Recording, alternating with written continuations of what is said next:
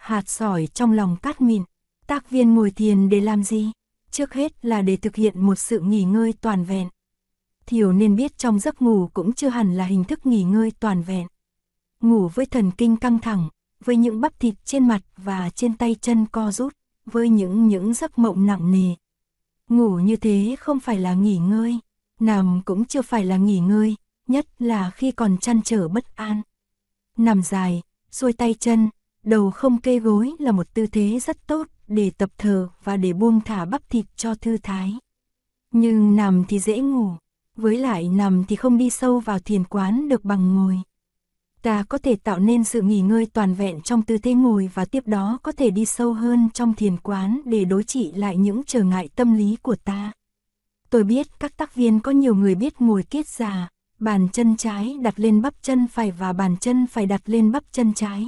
Cũng có người chỉ có thể ngồi bán già, bàn chân trái đặt lên bắp chân phải hay chân phải đặt trên bắp chân trái. Tại lớp thiền tập ở Paris, có người không ngồi được các tư thế trên. Tôi khuyên họ nên ngồi theo lối người Nhật, hai gối song song, hai lòng bàn chân úp xuống làm nơi nương tựa cho thân hình với một chiếc gối kê gọn dưới hai sóng bàn chân. Ta có thể ngồi yên trong tư thế đó hơn một giờ nữa. Tuy nhiên ai cũng có thể ít nhất là tập ngồi theo tư thế bán giả.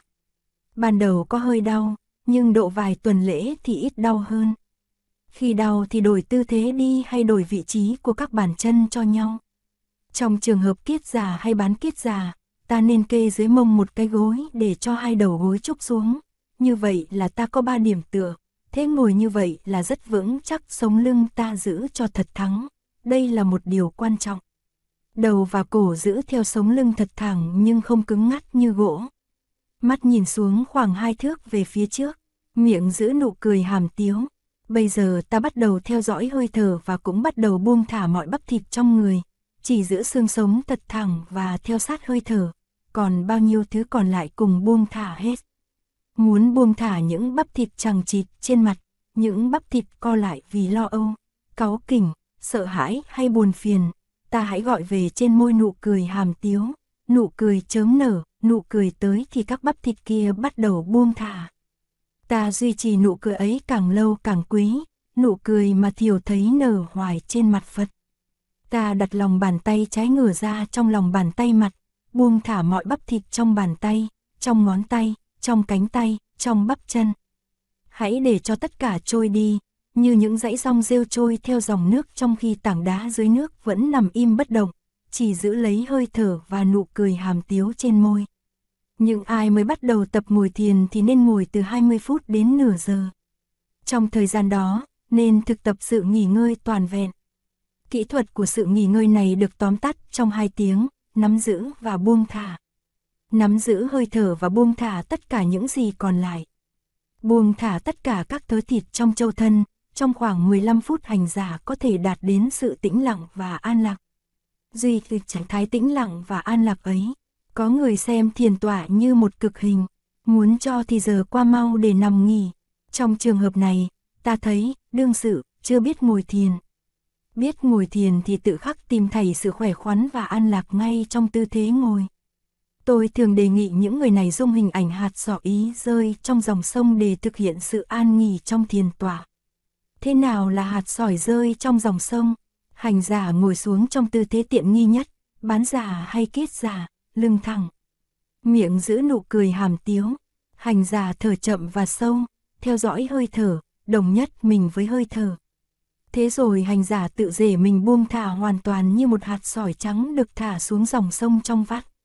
Hạt sỏi thả xuống dòng sông không hề tự ý cử động, nó tự buông thả và rơi xuống từ từ trong dòng sông bằng con đường ngắn nhất và cuối cùng tìm tới đáy sông. Xuống tới đáy sông rồi là nó được chỗ an nghỉ, không còn rơi nữa. Hành giả tự thấy mình như một hạt sỏi, tự để rơi mình trong một dòng sông, buông thả hoàn toàn. Trọng tâm của hành giả là hơi thở, thời gian buông thả để rơi, để tìm tới nơi an nghỉ trên cát mịn dưới đáy sông không cần thiết là dài bao lâu. Khi mà hành giả thấy mình ngồi an lạc, khỏe khoắn như một hạt sỏi trên cát mịn dưới đáy sông là khi ấy bắt đầu có sự nghỉ ngơi trọn vẹn. Hành giả không bị quá khứ níu kéo, không bị vị lai thâu hút.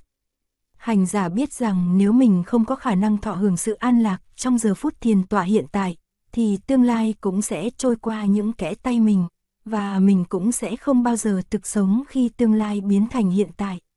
An lạc là an lạc trong giờ thiền tọa đây. Nếu không tìm được an lạc lúc này thì sẽ không tìm được an lạc ở bất cứ lúc nào khác. Đừng đuổi theo vị lai như người bị thu hồn chạy theo bùa phép. Dừng lại và tìm sự an lạc trong giờ phút hiện tại. Hành giả thấy rằng thời gian này là thời gian của mình, chỗ ngồi này là chỗ ngồi của mình. Chính trên chỗ ngồi này và trong giờ phút này mà mình có thể thành Phật, chứ không phải ở dưới một cây bồ đề nào trong một kiếp vị lai nào xa xôi. Thiền tập như thế trong vài ba tháng thì hành giả bắt đầu biết thế nào là thiền duyệt. Thiền duyệt là sự an vui tìm thấy trong thiền tỏa.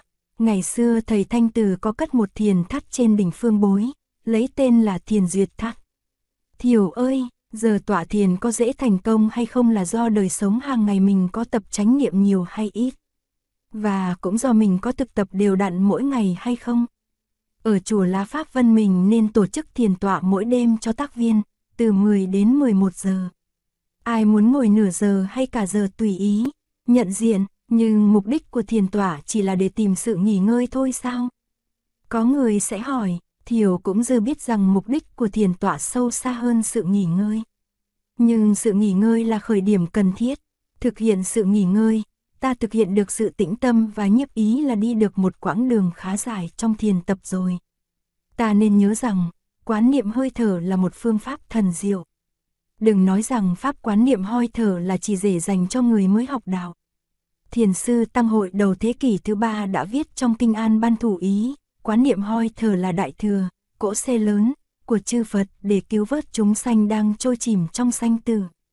Đếm hơi thở, theo dõi hơi thở, nắm lấy hơi thở là những phương pháp thần diệu để nhiếp tâm và tịnh ý.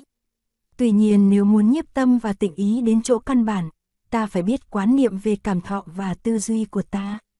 Muốn điều tâm ta phải quán tâm, ta phải biết quan sát và nhận ra mọi mặt cảm thọ và mọi tư duy khi chúng có mặt nơi ta. Thiền sư Thiền Chiếu cuối đời Lý có nói, người tu đạo nếu biết rõ tâm mình thì sẽ phí sức ít mà dễ thành công. Người tu đạo nếu không biết gì về tâm mình thì chỉ phí công vô ích. Muốn biết tâm mình thì chỉ có một cách quan sát nó, nhận diện nó. Công việc đó làm thường trực trong sinh hoạt hàng ngày cũng như trong giờ thiền tọa. Trong lúc ta thiền tọa, những cảm thọ và những ý tưởng có thể phát hiện trong ta. Nếu ta không dùng những phương pháp quán niệm hơi thở thì chúng có thể xâm chiếm và đưa ta ra ngoài chánh niệm. Nhưng ta đừng nghĩ rằng hơi thở chỉ là để xua đuổi cảm thọ và ý tưởng. Hơi thở còn là để tâm lắng lại thân tâm, mở lối cho định và tuệ. Khi một cảm thọ hay một ý tưởng xuất hiện, ta đừng cố ý xua đuổi bằng hơi thở. Dù sự tập trung tâm ý nơi hơi thở có tác dụng khiến cho cảm thọ hay ý tưởng đó tạm bị loại trừ ra khỏi tâm ý, đừng cố xua rũi, ghét bỏ, e sợ. Phải làm sao, chỉ cần nhận diện thôi. Thí dụ khi một cảm thọ đau nhức phát hiện nơi ta, ta liền nhận diện nó, một cảm thọ đau nhức xuất hiện nơi ta. Một cảm thọ đau nhức còn tồn tại nơi ta, ta cũng nhận diện nó, cảm thọ đau nhức còn tồn tại nơi ta. Nếu một ý tưởng phát hiện nơi ta, ví dụ, nhà hàng xóm giờ này mà còn làm ồn quá, thì ta nhận diện nó, ý tưởng nhà hàng xóm giờ này mà còn làm ồn quá vừa phát hiện nơi ta. Nếu ý tưởng gió còn tồn tại ta tiếp tục nhận diện, nếu có một cảm thọ khác, hay một ý tưởng khác đi qua đầu ta thì cũng phải nhận diện như thế. Ta không để cho một cảm thọ hay bất cứ ý tưởng nào phát sinh hay lưu trú trong ta mà có thể tránh thoát sự quán niệm và nhận diện của ta. Ta quan sát và nhận diện chúng như người gác cửa cung vua, nhận diện mỗi gương mặt đi qua cửa khuyết. Khi không còn cảm thọ hay ý tưởng nào có mặt, ta cũng nhận diện sự không có mặt của chúng. Cảnh giác thường trực như vậy tức là quán niệm về cảm thọ và tâm thức. Quán niệm tinh tiến như vậy, thì ta sớm điều phục được tâm ta. Ta có thể phối hợp phương pháp quán niệm này với phương pháp quan niệm hơi thở để nhiếp phục tâm ý. Vọng tâm thành chân tâm. Thiểu ơi, điều quan trọng mà tôi muốn nhắc lại ở đây là trong khi thực hành quán niệm ta chớ nên để sự phân biệt thiện ác, chính tà chi phối để tạo nên sự giằng co. Khi một ý niệm thiện phát sinh, ta chỉ nên nhận diện một ý niệm thiện vừa phát sinh. Khi một ý niệm bất thiện phát sinh ta chỉ nên nhận diện, một ý niệm bất thiện vừa phát sinh. Đừng lôi kéo hoặc xua đuổi, không yêu mến cũng không gây sọ. Hãy chỉ nhận diện chúng thôi là đủ. Nếu chúng đã đi rồi thì biết chúng đã đi rồi. Nếu chúng còn đó thì biết chúng đang còn đó. Có cảnh giác rồi thì không có gì cần phải sợ sệt nữa. Trong khi tôi nói đến người gác cửa đền vua, Thiều có thể tưởng tượng một gian phòng có hai cửa, một cửa vào và một cửa ra với tâm ta là người gác cửa. Cảm thọ và ý tưởng nào vào là ta biết, chúng ở lại ta cũng biết.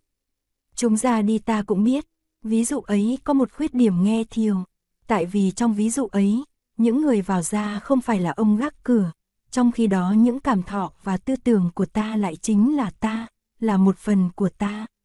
Đối với sự thiền tập, thì đó là sự náo loạn, sự phân tán, là quân giặc tìm tới công hãm thành trì của sự tĩnh tâm. Tuy vậy, khi ta giận, thì sự giận chính là ra. Khi ta vui, sự vui cũng chính là ta. Khi ta có những ý tưởng, những ý tưởng đó cũng chính là ta. Ta vừa là người diễn kịch vừa là khán giả xem kịch. Ta vừa là tâm, vừa là người quán sát tâm, cho nên xua đuổi hay nức kéo không phải là chuyện quan trọng. Quan trọng là nhận biết, sự quan sát này là sự quan sát không đối tượng hóa, tức là không phân biệt chủ thể và đối tượng. Tâm không nức kéo tâm, tâm không xua đuổi tâm, tâm chỉ có thể quán tâm, mà sự quan sát đây không phải là sự quan sát một đối tượng độc lập. Hãy nhớ lại công án của thiền sư Bạch Ẩn, tiếng vỗ của một bàn tay. Hãy nghĩ đến lưỡi nếm mùi vị của lưỡi, tâm thức nghiệm về tâm ngay chính trong bản thân của tâm. Điều này quan trọng đặc biệt, cho nên trong kinh quán niệm Phật luôn luôn dùng mệnh đề, quán niệm cảm thọ nơi cảm thọ, quán niệm tâm thức nơi tâm thức. Có người nói sự lập lại của những chữ cảm thọ và tâm thức là để nhấn mạnh. Tôi e rằng họ không hiểu ý của Phật. Quán niệm cảm thọ nơi cảm thọ là quán niệm của cảm thọ trực tiếp nơi cảm thọ, chứ không phải là quán niệm cảm thọ nơi một hình ảnh tạo ra về cảm thọ sau khi đối tượng hóa cảm thọ. Quán niệm cảm thọ nơi cảm thọ là tâm quán niệm tâm. Đối tượng hóa để quan sát là phương pháp khoa học, không phải là phương pháp thiền quán. Cho nên hình ảnh người gác cửa và những khách vào ra gian phòng tâm thức không phải là hình ảnh hoàn bị để đem ví dụ cho sự quán sát tâm ý, tâm như con vườn truyền cành, kinh hay nói như vậy. Chúng ta hãy tập quan sát con vườn, bám sát lấy nó, đừng để một cử động nào lọt ra khỏi nhãn quan ta. Hãy đồng nhất với nó, tâm quán tâm như bóng theo hình thì dù tâm ý chuyển đi đâu nó vẫn nằm trong sự kiểm soát của tâm. Kinh thường nói, cột con vượn tâm lại, đó chỉ là một cách nói thôi. Khi tâm thường trực quán tâm thì tâm không còn là một con vượn nữa. Không có hai tâm, một tâm truyền cành và một tâm đi kéo lại. Người tọa thiền thường mong, thấy tánh, để giác ngộ chứng đạo. Hành giả mới tập thiền đừng chờ đợi, thấy tánh, và giác ngộ. Tốt hơn là đừng chờ đợi gì hết, nhất là đừng chờ thấy Phật trong khi ngồi thiền. Trong 6 tháng đầu, hãy nỗ lực nhiếp tâm tạo nên trạng thái tĩnh lặng và an lạc. Người tác viên nên thực tập như thế, vừa rũ sạch được phiền não, vừa được nghỉ ngơi an lạc, vừa làm cho tâm hồn tĩnh lặng để cái thấy sáng thêm, để cái nhìn rộng thêm, để tình thương yêu có thêm thực chất. Thiền tọa là thức ăn cho tâm linh nhưng cũng là thức ăn cho tình cảm và thể chất nữa. Thân thể ta cũng nhờ thiền tọa mà nhẹ nhàng an lạc hơn. Từ sự quán tâm đi tới sự, thấy tánh, con đường sẽ không gian nan lắm đâu nếu thực tập quán tâm thi hành đúng phép. Lúc thiền tỏa mà đã tĩnh lặng, hình ảnh tư duy và cảm thọ không quấy động được rồi thì tâm bắt đầu an trú nơi tâm, tâm nhiếp tâm trong một hình thái trực giác màu nhiệm, không có chủ thể và đối tượng, cũng như ta nhấp một chén trà mà tâm ý không còn phân biệt, ký ức không còn chấn ngự thì cảm thọ của ta về hương vị trà là một cảm thọ trực tiếp, một trực giác màu nhiễm trong đó không còn có sự phân biệt chủ thể và đối tượng, người uống trà và trà bị uống. Tâm vọng động cũng là tâm, như sóng nhấp nhô cũng là nước. Lúc tâm tĩnh lặng rồi thì vọng tâm cũng là chân tâm. Chân tâm là con người thật của ta, là Phật, là đại thể, duy tính, duy nhất, không bị ngăn cách bởi danh giới bản ngã, khái niệm và ngôn từ. Tôi không muốn nói nhiều về khía cạnh này đâu Thiều, chỉ đủ để, có đầu có đuôi, thế thôi. Một là tất cả, tất cả là một. thiểu ơi, Tôi muốn dành mấy trang trong trang thư này để nói về các pháp quán niệm mà người tác viên có thể thực tập đạt dần tới trình độ phá chấp, vô ý và đại bi của các vị Bồ Tát.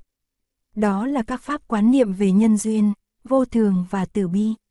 Trong lúc thiền tỏa, sau khi nhiếp tâm quán chiếu về tính cách duyên khởi của mọi hiện tượng, Phép quán niệm này không phải là sự suy tưởng miên man về triết lý duyên sanh mà là sự thể nhập của tâm thức vào trong đối tượng tâm thức, dùng định lực để phơi bày mặt thực của những đối tượng này.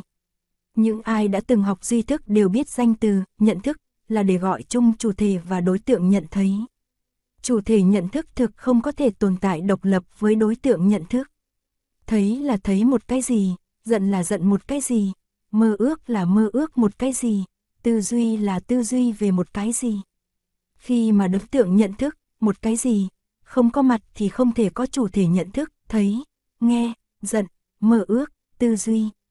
Người tỏa thiền phải quán tâm, quán tâm thì thấy được sự tương sinh của chủ thể nhận thức và đối tượng nhận thức, và do đó khi ta quán niệm về hơi thở thì nhận thức về hơi thở là tâm. Khi ta quán niệm về thân thể thì nhận thức về thân thể là tâm. Khi ta quán niệm về vũ trụ vạn hữu thì nhận thức về vũ trụ vạn hữu cũng là quán niệm về tâm. Vậy quán niệm về thực tánh duyên khởi của vũ trụ vạn hữu cũng là quán niệm về tâm. Tất cả mọi đối tượng của tâm thức đều là tâm thức. Trong đạo Phật, đối tượng của tâm thức dược gọi là Pháp. Pháp được liệt kê thành năm loại, sinh vật lý, sắc, cảm thọ, thọ, tư duy, tường, hành nghiệp, hành và nhận thức. Năm loại được gọi là năm nhóm, ngũ uẩn, tùy thế nhóm thứ năm, thức, bao gồm cả bốn nhóm trước. Quán niệm về duyên khởi là nhìn sâu vào các pháp để phát hiện tánh cách tương quan chặt chẽ của chúng, để thấy được chúng trong cái đại thể toàn nhất. Để thấy được thực tại không cắt xén thành từng mảnh nhỏ rời rạc khô chết. Đối tượng cần được quán niệm trước tiên là con người của chính ta, là hợp thể ngũ uẩn. Hành giả quán niệm ngũ uẩn của chính mình nơi tự thân hành giả ý thức được sự có mặt của sinh lý, cảm thọ, tư duy, hành nghiệp và nhận thức. Hành giả quan sát những đối tượng ấy cho đến khi thấy rằng cái nào cũng có liên hệ thân thiết đến vũ trụ vạn hữu. Nếu không có vũ trụ vạn hữu thì hợp thể ngủ quần này cũng không thể có được. Cũng như một cái bàn, cái bàn có được là nhờ những hiện tượng khác mà ta không gọi là bàn. Ví dụ rừng cây, người thợ gỗ, người thợ mộc, sắt để làm đinh, cưa và búa, bút chì và hàng trăm hiện tượng khác liên hệ xa gần tới cái bàn như cha mẹ người thợ mộc, sự hình thành xưởng mộc. Nhìn thấy thực thể của cái bàn thì ta thấy nơi sự có mặt của những hiện tượng mà ta không gọi là bàn. Trả lại tất cả những hiện tượng không bàn về cho vũ trụ, đinh về cho sắt, gỗ về cho rừng, người thợ mộc về cho cha mẹ, thì cái bàn không còn có thể có mặt nữa. Người nào nhìn cái bàn mà thấy được vũ trụ, người ấy thấy được đạo hành giả quán chiếu hợp thể ngũ uẩn của mình bằng cách đó cho đến khi thấy được sự có mặt của cái nhất thể thực tại nơi thân mình, mình cùng với sự sống của đại thể thực tại là một. Trả năm uẩn về thì tự ngã không còn nữa. Vũ trụ vạn hữu đang nuôi dưỡng hợp thể ngũ uẩn từng giây từng phút, tự ngã chỉ là hợp thể ngũ uẩn đó chứ không còn là gì khác và hợp thể ngũ uẩn đó cũng đóng một vai trò quan trọng trong sự hình thành, tồn tại và hoại diệt của vạn hữu trong vũ trụ. Độ nhất thiết khổ ách, thói thường con người hay cắt xén thực tại ra từng mảnh nhỏ tách biệt, ít thấy liên quan duyên khởi của các hiện tượng. Thấy được tất cả trong cái một, thấy được cái một trong tất cả là phá được một thứ cố chấp lớn mà đạo Phật gọi là ngã chấp. Chấp ngã tức là chấp vào sự có những thực thể bất biến, những mảnh nhỏ rời rạc khô chết biệt lập với nhau. Phá được cái chấp ấy thì thoát ra ngoài mọi sợ hãi. Bát Nhã Tâm Kinh nói rằng, khi Bồ Tát Quan Thế Âm quán chiếu về hợp thể ngũ uẩn và phát hiện ra cái trống rỗng của tự ngã thì tức khắc Ngài vượt thoát ra ngoài mọi khổ đau. Ách thản, Thiều cũng vậy, tôi cũng vậy, các tác viên khác cũng vậy. Nếu chúng ta thực tập quán niệm một cách dũng mãnh, tinh tiến thì chúng ta cũng thoát ra được mọi khổ đau ách nạn, nhất là mọi sự sợ hãi. Bồ Tát Quan Thế Âm thường được mô tả như một sự chuyên môn đi hiến tặng sự không sợ hãi, vô ý thi. Tặng phẩm ấy có chi là lạ, đó là phương pháp quán duyên khởi nơi ngũ uẩn. Điều quan trọng là nếu người tặng đã tặng hết lòng thì người nhận cũng phải nhận hết lòng, như thế thì tặng phẩm mới có thể tới tay. Hành giả phải tháo gỡ mọi bưng bít để sự sống của mình hòa vào sự sống của đại thể. Con người không phải là những đơn vị đóng kín trong một lớp vỏ dày và đang chu du trong không gian và thời gian. Sống kiếp trăm năm hay sống ngàn muôn kiếp trong chiếc kín, cây hũ, không phải là sống, mà cũng không phải là chuyện có thể có được. Sự sống của mình có mặt nơi những thực thể khác và những thực thể khác lại có mặt nơi mình. Mình là sự sống và sự sống không có biên giới. Có như thế thì mình mới sống được cái sống của vũ trụ, của người anh em, vui được cái vui của người anh em. Sự sống của mình đã không có biên giới thì sự còn mất của một hợp thể ngủ quần nào có nghĩa gì. Sự thăng trầm và tính cách vô thường của vạn hữu, sự đắc thất không còn lung lạc được mình nữa. Bởi vì hệ thấy được lẽ duyên khởi thì những thứ ấy không còn khống chế được mình và mình thoát ra được mọi khổ não. Ta hãy ngồi lại trong tư thế kiết già, điều phục hơi thở và hơi nhất chi mai. Quán duyên khởi phải quán cho chuyên cần. Trong lúc thiền tọa ta đã quán thành mà trong lúc giao tiếp công tác thường nhật ta cũng phải quán, phải thấy được người đối diện là mình và mình là người đối diện. Phải thấy được quá trình duyên khởi của mọi sự đã, đang và sẽ xảy ra. Dù ngoạn trên những đợt sóng xanh tử, Thiểu ơi, nói chuyện về những người tác viên tôi không thể không đề cập đến vấn đề sống chết. Phụng sự trong hoàn cảnh như hoàn cảnh hiện tại ở Việt Nam, ta thường trực đối diện với cái chết. Bao nhiêu anh em trong số chúng ta đã hy sinh thân mạng rồi. Liên, Vui, Tuân, Huy, Thị, Hành, Mai, Hùng, Toàn và 8 người khác trong 9 năm nay đã biệt vô âm tín. Trong cây SL xông qua rừng lửa đạn, trong khi khiêng chôn những xác chết. Trong số chúng ta có những thanh niên tăng ni đã theo tiếng gọi của tình huynh đệ mà đi làm tác viên xã hội nhưng vẫn nhớ rõ rằng vấn đề chính yếu của thiền môn là vấn đề sống chết, sinh từ sự đại. Đã biết sự sống và sự chết chẳng qua là hai mặt của cuộc đời, ta can đảm đối diện với cả sự sống lẫn sự chết. Ngày xưa hồi 19 tuốt, khi nghe giảng đến phương pháp quán xác trong những bãi tha ma, tôi thấy bi thảm quá và hơi có thái độ phản đối. Nhưng bây giờ tôi không còn thấy như thế nữa. Ngày xưa tôi nghĩ phép, cứu tưởng quán, chỉ nên để dành đến khi mình lớn tuổi, vào khoảng 35, 40 tuổi. Nhưng tôi đã thấy những người trẻ tuổi xứ ta nằm ngã gục bên nhau, có người chỉ mới 14 hay 18 tuổi. Không chuẩn bị trước ta không sẵn sàng để đối phó với cái chết. Với lại tôi thấy rằng nếu không biết chết thì ta cũng chưa biết sống. Bởi vì chết là một phần của sự sống. Quỳnh Hoa nói với tôi mới đây hai hôm, tuổi 20 đã có đủ năng lực để quán cứu tướng. Quỳnh Hoa nói như vậy bởi vì cô ta vừa được 21 tuổi. Ta phải giáp mặt sự chết và nhận diện nó như ta đã giáp mặt và nhận diện sự sống vậy. Kinh quán niệm có nói về phép quán xác chết, thấy xác chết sình trương, bị thú vật và ruồi bọ rốt rỉa, rồi còn lại một bộ xương dính máu, rồi còn lại từng khúc xương lãn lóc. Trắng hiếu, rồi những khúc xương mục nát thành cho bụi. Quán như thế và biết chính bản thân mình cũng như vậy, cũng sẽ trải qua những giai đoạn ấy. Quán như thế đến khi nào bình tĩnh, miệng mỉm cười, tâm trí nhẹ nhàng thì thành công. Lúc bấy giờ ta không còn bi quan mà lại còn thấy sự sống quý giá, đang sống từng giây từng phút. Không những sự sống nơi ta mà cả sự sống nơi mọi người, mọi sinh vật, mọi thực vật. Ta không còn bám víu sự sống đến mức phải đi tiêu diệt sự sống của kẻ khác để nuôi dưỡng sự sống của mình. Ta thấy được sống chết là hai mặt của sự sống, cũng như mặt trái và mặt phải của cùng một mặt trăng. Lúc bấy giờ ta siêu việt được sinh tử và mới thực sự biết sống và biết chết. Kinh nói những vị Bồ Tát đạt được chân lý duyên khởi, phá vỡ cái vỏ ngã chấp thì có thể vào sanh ra tử như người đi du ngoạn ngồi trên nhưng đợt sóng mà không bị những đợt sóng sinh tử làm chìm đắm. Thiểu ơi, có người nói nhìn thực tại với con mắt Phật tử thì sẽ thấy bi quan. Thực ra bi quan hay lạc quan là những gì quá dễ dãi. Vấn đề là nhìn thấy thực tại một cách thấu đáo. Một tâm trạng bi quan chẳng bao giờ đưa tới được nụ cười trầm tĩnh mà ta thấy nở trên môi các vị Bồ Tát và những người đạt đạo.